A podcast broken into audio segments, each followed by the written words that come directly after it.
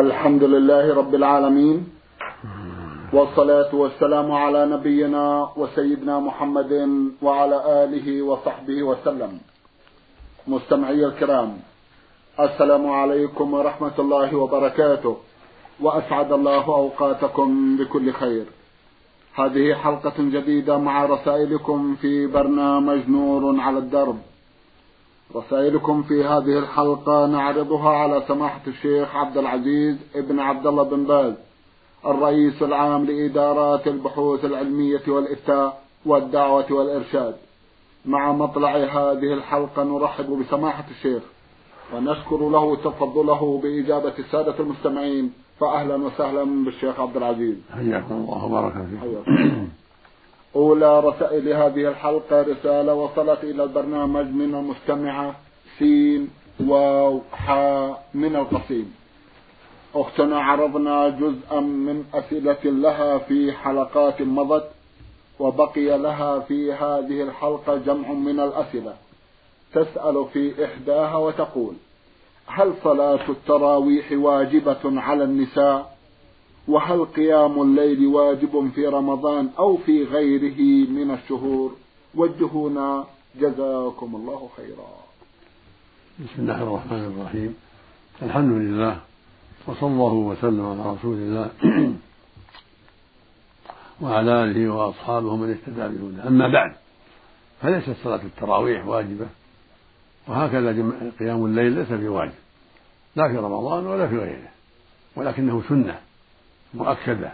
فعلها النبي صلى الله عليه وسلم ورغب فيها عليه الصلاة والسلام وكان يصلي في الليل في السفر والحضر ويوتر عليه الصلاة والسلام في السفر والحضر. لكن ليس بواجب. وأقل ذلك ركعة واحدة بعد العشاء أو في آخر الليل. وكلما زاد فهو أفضل. وكان صلى الله عليه وسلم في الغالب يوتر بإحدى عشرة ركعة يسلم من كل اثنتين ويوتر بواحدة. وربما أوتر بثلاث عشرة. وربما أوتر بأقل من ذلك عليه الصلاة والسلام. فالسنة للمؤمن والمؤمنة التحجد بالليل ولو بركعة واحدة أو ثلاث ركعات. كذلك سنة الضحى وهكذا التراويح في رمضان قيام رمضان كله سنة. نعم. جزاكم الله خيرا وأحسن إليكم. تقول كنت متوضئة وحملت طفلي ولم أنتبه لطهارته مما أثر ذلك من جسمه على جسمي. هل يلزمني إعادة الوضوء. حينئذ أم أغسل المكان فقط؟ جزاكم الله خيرا. إذا حملت الطفل وفيه نجاسة وأصابك منها شيء في ثوبك أو في يدك أو رجلك اغسلي محل النجاسة. أما الوضوء فهو صحيح والحمد لله الطهارة صحيحة. لكن ما أصابك من النجاسة؟ إذا كنت جازمة أن أن هناك نجاسة في اليد أو أصاب الرجل أو أصاب بعض الثوب يغسل محلها والحمد لله. جزاكم الله خيرا وأحسن إليكم. إذا لا يلزمها أن تعيد الوضوء حينئذ الوضوء لا الطهارة صحيحة. الحمد لله. ولا تعيد الوضوء نعم. جزاكم الله خيرا. تسأل أختنا وتقول هل يحرم على الصائمة أن تكتحل أو أن تضع المكياج على وجهها؟ لا يحرم على الصائم والصائمة الاكتحال ولا يحرم على المرأة المكياج وهي صائمة. لكن ترك الكحل في الليل يكون أفضل لأن بعض أهل العلم يكرهه. ربما وصل إلى الحلق فكونه في الليل يكون أحسن وإلا فلا يفطر لو فعل في النهار فإنه لا يفطر الصائم. أما المكياج فهو لا يفطر بكل حال لأن المكياج محله الوجه. للجمال فإذا كان لا يضر المرأة فلا مانع أن تستعمله في الليل أو في النهار في الصوم وغيره. نعم. جزاكم الله خيرا وأحسن إليكم. رسالة وصلت إلى البرنامج من محافظة جنوب سيناء وباعثها أحد المستمعين من هناك لأمر ما آثر فيها عدم ذكر اسمه. ولعل للقضية التي يذكرها علاقة بذلك فيقول مشكلتي أن والدي لا يصلي وأشعر بالضيق الشديد.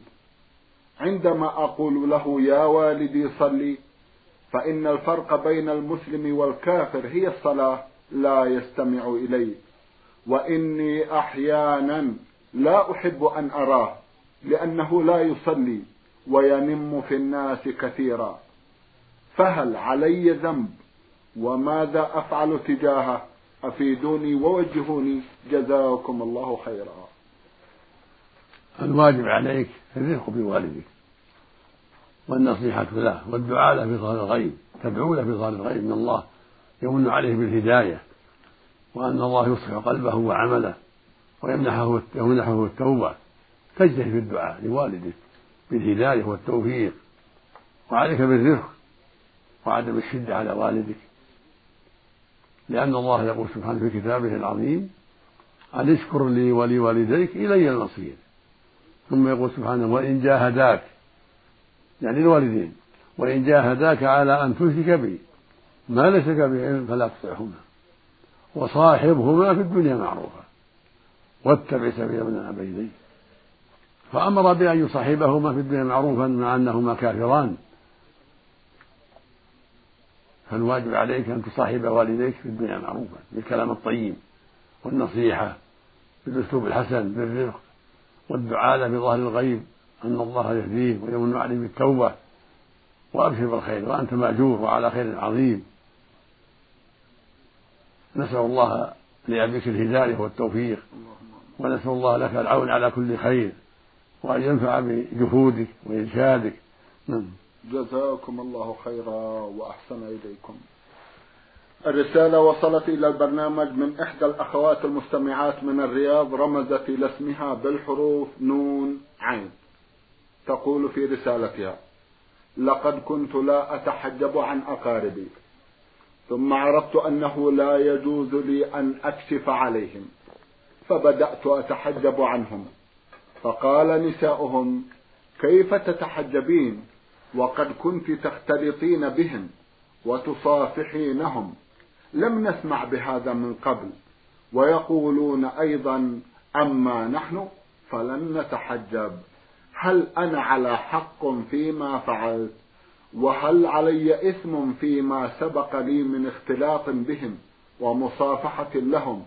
وهل تجوز لي زيارة نسائهم وهم على الحال الذي ذكرت. وجهوني. جزاكم الله خيرا. قد أحسنت فيما فعلت. وعليك التوبة إلى الله مما سلف. والواجب على المرأة أن تحتجب عن الأجنبي. وإن كان أخا زوجها أو عم زوجها أو خال زوجها. عليها أن تحتجب وألا تصافحه. لقول الله عز وجل وإذا سألتموهن متاعا فاسألوهن من وراء حجاب. ذلكم أطهر لقلوبكم وقلوبهن. فبين سبحانه أن الحجاب أطهر لقلوب الجميع. وقال سبحانه في سورة النور ولا يبدين زينتهن إلا لبعولتهن أو آبائهن أو آباء بعولتهن أو أبنائهن أو أبناء بعولتهن أو إخوانهن أو بني إخوانهن أو بني أخواتهن. والزينة جمالها من وجه ورقبة ويد وساق وقدم ونحو ذلك كلها زينة وأعظمها الوجه. فقد أحسنت في الحجاب والله جل وعلا يمن عليك بالتوبة عما سلف وعلى النساء اللاتي ذكرت أن يحتجبن أيضا وأن يتوبن إلى الله سبحانه وتعالى فالتوبة بابها مفتوح. وصح عن رسول الله صلى الله عليه وسلم انه قال إني لا اصافح النساء. وقال لعائشه رضي الله عنها والله ما مست يد رسول الله صلى الله عليه وسلم يد امرأة قط. ما كان يبايعهن إلا بالكلام. ولأن مس اليد والمصافحة في فتنة. الرجل الأجنبي فالواجب على المرأة ألا تصافح رجلا أجنبيا. ولو كان أخا زوجها ولو كان ابن عمها ولو كان خال ولو كان خال زوجها أو عم زوجها. أما المحرم فلا بأس. والنساء لا بأس. كون تصافح النساء لا بأس. أو تصافح محارمها كأخيها وأبيها وعمها وخالها وأبي زوجها. لا بأس بذلك. والمؤمن يتقي الله ويراقب الله وإن خالف العادة التي عليها جماعته أمر الله مقدم. ولو كره الناس وهؤلاء النسوة إذا لم يتبن فترك زيارتهن أولى حتى لا يجروك إلى ما لا ينبغي. لكن إذا رأيت الزيارة لهن للنصيحة والتوجيه إلى الخير فلا بأس. وإن كنت تخشون تخشين الفتنة منهن والأذى فترك الزيارة. فالمؤمن ينظر في الأصلح والمؤمنة كذلك. فإن كان الأصلح الزيارة للدعوة والتوجيه فافعليه وإلا فدعيهن واتركي زيارتهن لئلا يفتنك نعم. جزاكم الله خيرا وأحسن إليكم. تسأل سماحتكم عن حالها من ذي قبل. قبل أن تتوب مثل ما تقدم عليها لزوم الحق نعم. وعليها التوبة عما سلف والحمد لله. نعم. إذا إذا تابت فلا شيء نعم. عليها التوبة تجب قبلها. الحمد لله. الحمد لله. جزاكم الله خيرا. أيضا تسأل حول الموضوع تقريبا فتقول هل يجوز لي أن أكشف على زوج عمتي علما بأننا كنا نسكن مع بعض وكنا نأكل سويا؟ وهل يجوز لي أن أكشف على أخي من الرضاع وخالي من الرضاع وهما ابن خالي ورضع معي وابن خالتي ورضع مع أمي؟ هل يجوز لي؟ تقول هل يجوز لي أن أكشف على زوج عمتي؟ علما بأننا كنا نسكن مع بعض وكنا نأكل سويا. وهل يجوز لي أن أكشف على أخي من الرضاع وخالي من الرضاع وهما ابن خالي ورضع معي وابن خالتي ورضع مع أمي أفيدوني جزاكم الله خيرا. أما زوج عمتك فهو أجنبي مثل زوج أختك وأبعد. وهكذا زوج خالتك ليس لك كشف عليهم لأنهم أجناب أما أخوك من الرضاع وعمك من الرضاع وخالك من الرضاع هؤلاء محارم. لك الكشف عليهن. لك الكشف عليهم لا بأس. وهكذا زوج أمك وزوج الجدة وزوج بنتك وبنت بنتك وبنت ابنك. هؤلاء محارم إذا إذا كانوا من الرضاع أو من النسب. سواء كان من الرضاع أو من النسب. زوج الأم زوج الجدة زوج البنت زوج بنت الابن. زوج بنت البنت كلهم محارم من الرضاع من النسب والرضاع جميعا. نعم. جزاكم الله خيرا وأحسن إليكم. تقول إنني أحيانا أغضب من أولادي فأدعو عليهم بأدعية مختلفة وأحيانا أضربهم ويرتفع في بعض الأحيان صوتي. فهل علي إثم في ذلك؟ علما بأنني لا أقصد ذلك ولكن يصدر غصبا عني. أفيدوني؟ جزاكم الله خيرا. نوصيك بالرفق. والحذر من الدعاء على أولادك. أما الضرب فلا بأس. إذا ضرب فيه ضربا خفيفا للتأديب إذا أساءوا رأيت أن الضرب فيه مصلحة يكون خفيفا يسيرا يحصل به التأديب والتوجيه إلى الخير. أما الدعاء عليهم بالهلاك أو سبهم ولعنهم هذا لا يجوز. وعليك أن تجاهد نفسك في ذلك. والله جل وعلا هو الموفق والمعين. فاسأله التوفيق والإعانة. واجتهدي في حفظ اللسان. إلا من الخير إلا من الدعاء لهم بالخير. نعم. جزاكم الله خيرا. كونها تقول إن ذلك غصبا عنها سماحة على كل حال عليها المجاهدة عليها أن تجاهد. والشيء اللي يغلبها من غير قصد من غير عمد نرجو الله. أن يعفو عنها. اللهم آمين. أحسن الله إليكم وجزاكم الله خيرا. من رأس المعرة في الجمهورية العربية السورية رسالة بعث بها مواطن من هناك يقول في بلدة من بلادي رجل يعمل سائق حافلة وكان قد وقف ذات يوم بموقف الركاب المخصص. ثم تزاحم الناس على الصعود للباص تزاحما شديدا مما أدى إلى كسر ذراع امرأة فأقامت المرأة دعوة في المحكمة على السائق إلا أن جماعة توسطوا وقالوا بحل الخلاف المهم أن الخلاف قد زال واتفقوا على مبلغ معين حتى تسقط الدعوة. الرجل عندما سكت الدع... سكتت الدعوة فترة الرجل عندما سكتت الدعوة فترة من الزمن قام فأعادها من جديد. ما هو رأي سماحتكم؟ هذا إلى المحكمة. والرجل إذا كان ليس له تسبب في كسر يدها ليس عليه شيء. إنما الدية على من تسبب في ذلك من الأشخاص الذين زحموها. فإذا ثبت أن فلان ابن فلان زحمها حتى سقطت وانكسرت يدها فهو الذي عليه الدية لهذا الكسر. وأما الساق إذا كان الأمر كما قلت في سؤالك فالساق ليس له في هذا شيء وليس عليه شيء. إنما هو واقف للركوب لإركابهم. نعم. الذي عليه مسؤولية هو من ثبت أنه زحمها حتى سقطت وهذا يرجع المحكمة في إثبات ذلك. جزاكم الله خيرا وأحسن إليكم.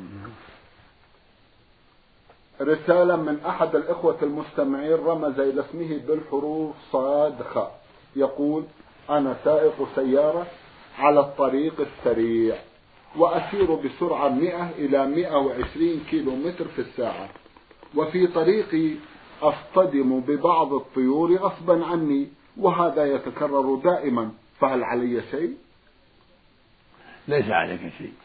إذا كنت تسير السير الذي أذن لك فيه وسمح لك به فليس عليك شيء إذا أصبت طيرا أو كلبا أو قطا أو ما أشبه ذلك. نعم. لكن لا تعمد لا تعمد. نعم. وإذا غلبك فلا بأس. جزاكم الله خيرا. يقول أعمل سائقا كما أخبرتكم في السؤال الأول لكني لدى صاحب المصلحة وصاحب العمل لا يسمح لنا بالصلاة في وقتها ويهددنا بالفصل إذا تركنا العمل وذهبنا للصلاة علما بأنه مواظب على أداء الصلوات في أوقاتها فأفيدونا ماذا علينا؟ جزاكم الله خيرا. الواجب عليكم الصلاة في الجماعة والواجب عليه أن يسمح لكم بذلك. ولا يجوز له أن يمنعكم من ذلك وليس له حق في ذلك. والواجب عليكم عدم طاعته في هذا. إنما الطاعة في المعروف. نسأل الله لنا ولكم وله الهداية. جزاكم الله خيرا وأحسن إليكم رسالة. وصلت إلى البرنامج من إحدى المستمعات من الأردن. تقول فيها أنا فتاة مصابة بالفشل الكلوي وأقوم بالغسيل دائما. وهناك غرز الإبرة كما هو معروف في الطب وتنقية الدم. هل يؤثر هذا على الصيام؟ وهل إذا أفطرت أطعم عن كل يوم مسكين أو أقدم فدية؟ ما هو توجيهكم؟ جزاكم الله خيرا. يوم الغسيل لا شك أنه يحصل به الإفطار لأن فيه إخراج دم وإدخال دم فإذا كان يوم الغسيل فعليك أن تقضي هذا اليوم. تفطري لا بأس أن تفطري يعني مريضة ولا عليك القضاء عن ذلك اليوم في الأيام اللي فيها الصحة والقدرة على القضاء. والحمد لله ولو تأخرت ولا وليس عليك إطعام إذا قضيت قبل رمضان. إذا قضيت صيام رمضان قبل رمضان الآخر. ولو مفرقا. المهم القضاء سواء كان متتابعا أو مفرقا. فاتق الله ما استطعت. لأن الله يقول سبحانه فاتقوا الله ما استطعتم. أما الأيام التي ليس فيها غسيل فالصوم فيه والحمد لله. جزاكم الله خيرا. تسأل سماحتكم عن دواء يسمى الجلوكوز. هل يؤثر هذا على الصيام؟ ما هو الدواء؟ ما بين الدواء. تقول اسمه الجلوكوز. عبارة هذا سائل سائل يوضع في آه، إبرة ويحقنه المريض عن طريق الوريد. إذا كان من باب العبر في الوريد أو في العضل لا لا يفطر الصائم أما إذا كان من باب التغذية يغذي الصائم عبارة التغذية هذه تفطر الصائم نعم. أما إذا كان لا يعني تسكين الآلام وتخفيف الآلام سواء كان في الوريد أو في العضل فإنه لا يفطر الصائم وهكذا إذا كان الدواء الدواء يمسح به على المرض يمسح به على المرض في اليد أو في الوجه أو في الرجل أو في الرأس. هذا لا يضر الصوم. نعم. جزاكم الله خيرا. إذا كانت كميته سماحة الشيخ تصل إلى نصف لتر تقريبا. المقصود إذا كان ليس من باب التغذية. ولكن من باب تسكين الآلام وتخفيض الآلام أو تخفيفها. فلا حرج في ذلك. جزاكم الله خيرا وأحسن إليكم.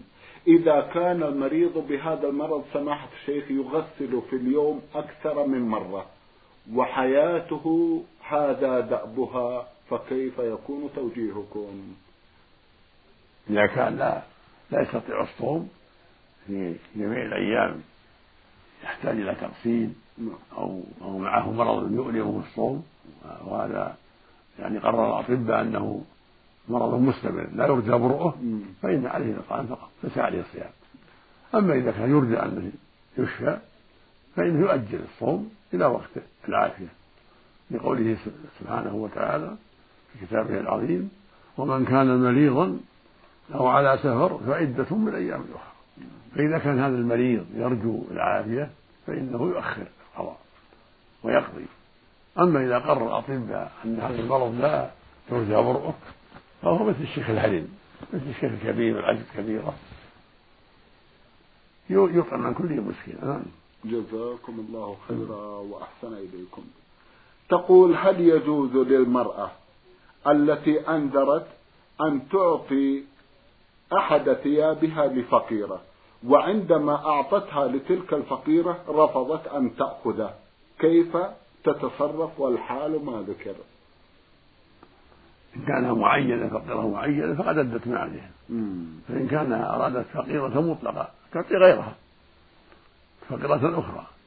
أما إذا كانت عينت فقيرة فلان بنت فلان معينة ورفضت فقد أدت ما عليها وتم النذر والحمد لله. جزاكم الله خيرا. ولو رفضت نعم. جزاكم الله خيرا.